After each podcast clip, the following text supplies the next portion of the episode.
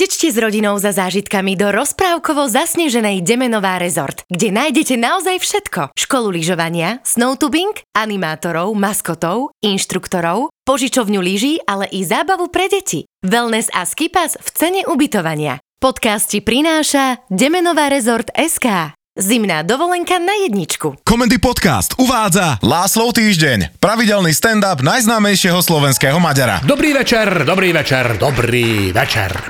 Môj syn a moja vnučka si za posledný rok vybili toľko zubov, že zúbková víla musela požiadať o úver v Tatrabanke. A s týmto vedomím som s nimi vyšiel prvý deň lyžovačky na svach. Ildiko mala jemný nerv a vraví mi, že lacikám. To dievča má ledvo dva roky a dokáže padnúť, aj keď kráča po robnom chodníku. Jok, ty chceš, aby lyžovala ako rozgloknery. Tak jej vysvetľujem, že serelmem. Však ale fyzika. Lyža je zväčší plochu, na ktorú stúpa, tak logicky bude mať väčší stabilita. A tie lyžiarky, čo som jej požičal, vážia dvakrát toľko ako ona, tak asi, že nemôže spadnúť. Moja teória bola správna. Raz darmo. Víťaz školského kola fyzikálnej olimpiády ročník 85 nezapre. V fyzike žiaľ platí aj to, že čím je teleso ťažšie, tým rýchlejšie rozbehne dole kopcom, čo v praxi ukázalo hneď pri Márinom prvom pokuse, keď mala trénerovi v šíšúle ukázať, že čo je v nej. Nabrla taký rýchlosť, že by ju nedobehla ani vlhová so šifrinovou v dvojzáprahu. Pozbierala všetky tyčky, čo mala akože robiť slalom, zakričala, že tradá, lebo mala pocit, že toto bol účel, prečo sme ju pustili dole kopcom, vletela do lesa a zúbková víla v tej chvíli vyhlásila osobný bankrot. Druhý na rade bol Ágošton, ktorý nečakal, že či jeho sestra prežila alebo nem a pustil sa dole kopcom akože z jazd.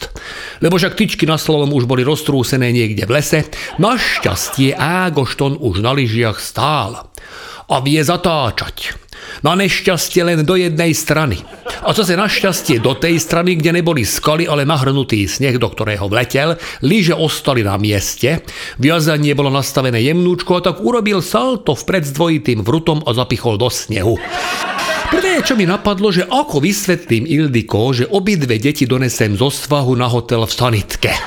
Na to ale vystrčil zo závia Ágošton, ktorý inak moc nehovorí, ale zakričal, že to boli prdy, idem ešte raz. A do toho z lesa vynorila aj Mária. So štrbavým úsmevom v ruke držala za chvost mŕtvého zajaca a že aha, čo som zrazila, zachrániš ho dede. To akože ja. Hovorím zlatíčko, on nemá hlavu. Na to sa otočila a že vie, kde je a že ide po ňu. Ja by som bol radšej, keby vedela, kde sú lyže, lebo za tie som zaplatil 20 eur na deň požičovné. Ak by som zaplatil na celý týždeň, tak by ma vyšlo lacnejšie, ale musel som požičať výstroj aj pre Ágoštona plus stánky pre Ildiko a to už môj denný limit na karte nezvládol, takže to musím požičiavať po dňoch, čiže zaplatím dvakrát toľko. Samozrejme len v prípade, ak Márine lyže nájdem v celku, inak mi nevrátia depozit 200 eur. Lyže som našiel. V celku aj hlavu zajaca. Tá moc v celku nebola. A aj keby Máriu tento nález určite potešil, zahrabal som hlavu s vystrašeným výrazom v očiach do snehu. Teda ten vystrašený výraz mal zajac, ja nem, lebo však mŕtvého zajaca kto už bojí. Ako ja pre svoju vnučku urobím čokoľvek, ale tak ako moja karta a ja mám svoje limity. Keď už tréner pochopil, že moje deti sú nesmrteľné, tak uznal, že mu tých 100 eur za doobedie stojí za to, aby ich učili lyžovať. Nemecký ma pýta, že akými jazykmi má s nimi hovoriť. Vravím slovensky alebo maďarsky. A farby poznajú aj v angličtine. Chvíľu zvažoval, ale potom ma uistil, že už naučil lyžovať aj hluchonemé dieťa, takže k ním bude pristupovať touto metódou. S dobrým pocitom som sa vybral k lanovke a tešil som, ako užijem sám do obedie na zjazdovke. Pri lanovke akurát takoho naklabali do sanitky.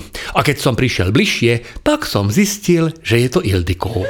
Stáli tam nejakí Maďari a od nich som dozvedel, že ona spustila na boboch po tzv. fan zone, čo je dráha pre adrenalínových snowboardistov a vraj ju zjazdila až do konca. U snowboardistov si vraj vyslúžila obrovský obdiv, ale na rampe si zlomila kľúčnú kosť. Neviem, na čo dávajú rampu, keď je tam zjazdovka, ale nevadí. A vraj sa tá ženská nevie dovolať manželovi. Rozlúčil som sa s rodákmi, levil som nádej, že hádam s mladou dámou všetko dobre dopadne a nastúpil som do kabínky. Ešte som zaregistroval, ako sa rehocú na tom, že som ju nazval mladou dámou. Lebo ani kombinéza, čapica a respirátor nezakryli, že je to stará hajtra a dáma to vraj tiež nebola, lebo v cieli použila všetky maďarské nadávky v takých kombináciách, že bola vážnou inšpiráciou pre maďarskú repovú scénu. V kabínke som zistil, že do dvoch dní mám Omikron jak vyšitý, lebo nás tam bolo asi 40. Kabín by sa tu cítil skvele, lebo všetci mali rúška dole. Vlhko, teplo, bez vetrania, občas s dojakým zachrchlaním. Tu mi nepomôžu ani tri dávky, ani to, že som prekonaný, ani sprej, čo som nastríkal do nosa a žiaľ ani barack pálinka, ktorou som si chcel vypláchnuť hrdlo. Lebo v momente, keď som ju vytiahol, pokojne neviem, ako to stalo, ale začala kulovať po celej kabínke a vrátila mi s poslednými kvapkami, ktoré som dorazil, lebo však už to bolo aj tak jedno. Čím kabínka stúpala vyššie, tým bola vonku hustejšia hmla. Až sa ma dokonca doktori okolo stojaci lyžiari začali pýtať, že čo bolo v tej flaši. Lebo nebolo jasné, či sa zhmlieva vonku, alebo že či im odchádza zrak.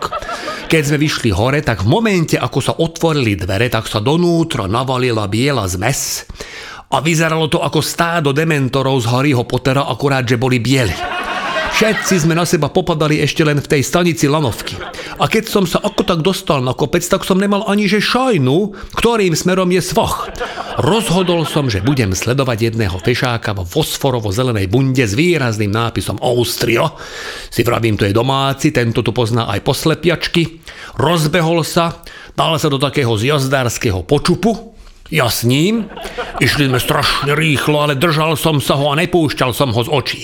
Zrazu hmla zmizla a my sme zistili, že čupíme pri sebe a vôbec nehýbeme, len do nás fúka hnusný protivietor. Prvú jazdu idem vždy opatrne. Napriek tomu som nabral značný rýchlosť, lebo zjazdovka namrznutá, lyže požičané a evidentne dobre namazané.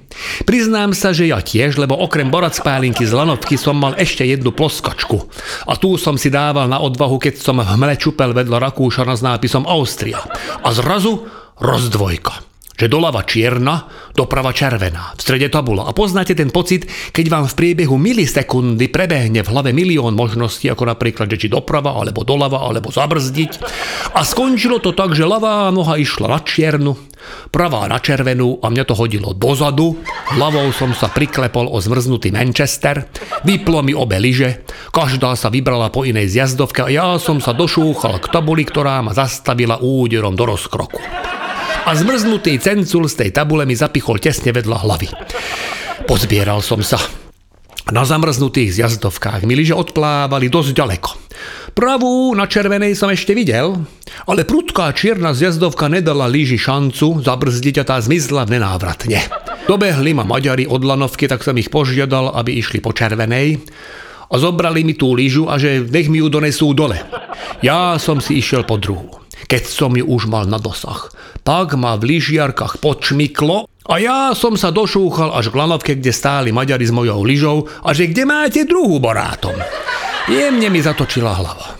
Ťažko povedať, že či z borack pálinky, alebo z temenného príplesku na rozdvojke, alebo z toho, jak som šúchal 100 kilometrovou rýchlosťou po chrbte na čiernej zjazdovke, ale kombinácia všetkého tohto asi, lebo jedna ploskačka borac pálinky, to ja mám normálne akože na desiatu. A ja som v živote dostal toľko rán do hlavy, že to ani Muhammad Ali nerozdal za celý svoj kariér. Ale tak nevedel som, čo so mnou deje, až ma z tranzu vytrhol môj kamarát, spolučupiaci reflexný s nápisom Austria a v ruke moja lyža. Nakoniec z neho vyklulo, že je to dojaký lesný ochranár tunajší a vraj moja lyža zranila jelenia a musím zaplatiť 300 eur. Tak rozumiete, najprv zajac, teraz jeleň. Kurva, ešte nech mi niekto povie, že moja žena na bobok zabila muflona a ja nebudem doma rozprávať, že som bol na lyžovačke, ale že na safari. Zacnelo mi po Tatroch ľudí na svahu, jak v parku pred Vienocami, ale aspoň nestratíte lyžu. Lebo keď vám ju vypne, tak trafí prvého, čo je pred vami. A nemôžete ani poriadne rozbehnúť, lebo však není kade. A nemôžete ani padnúť, lebo furt je takto vedľa vás, za vami, pred vami a zachytí vás. Alebo ho stiahnete pod seba ako vankúš. V lyžiarskej škole v Tatrách je síce 30 detí, ale inštruktor hovorí po slovensky a nestane vám to, čo mne tuto v Tyrolsku, že keď som si prišiel po Máriu a Ágoštona, tak so mnou rozprávali posunkovou rečou. A to až do konca zájazdu jazdu.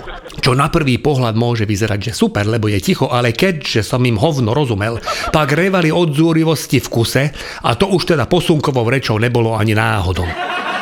Na kopec už som nešiel. Ani Ildiko, ani deti.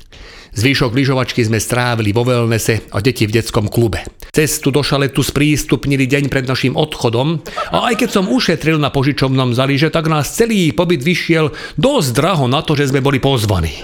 Cesta domov prebiehala v tichosti. Lebo za posledné peniaze som kúpil deťom slúchadla, aby mohli v kľude kúkať bác, bác, bumbác, haťa, paťa, zumba. A ja som si po týždennej dovolenke doma konečne oddychol v mojom kresle. Vydržalo mi to pol hodinu lebo sa vrátil náš pes z hotela a skočil mi na ešte stále bolavý rozkrok od tabury červená doprava, čierna doľava. Vám všetkým želám veľa síl a imunity v boji s Omikronom a teším na vás opäť o týždeň. Vysont, Boa tarde.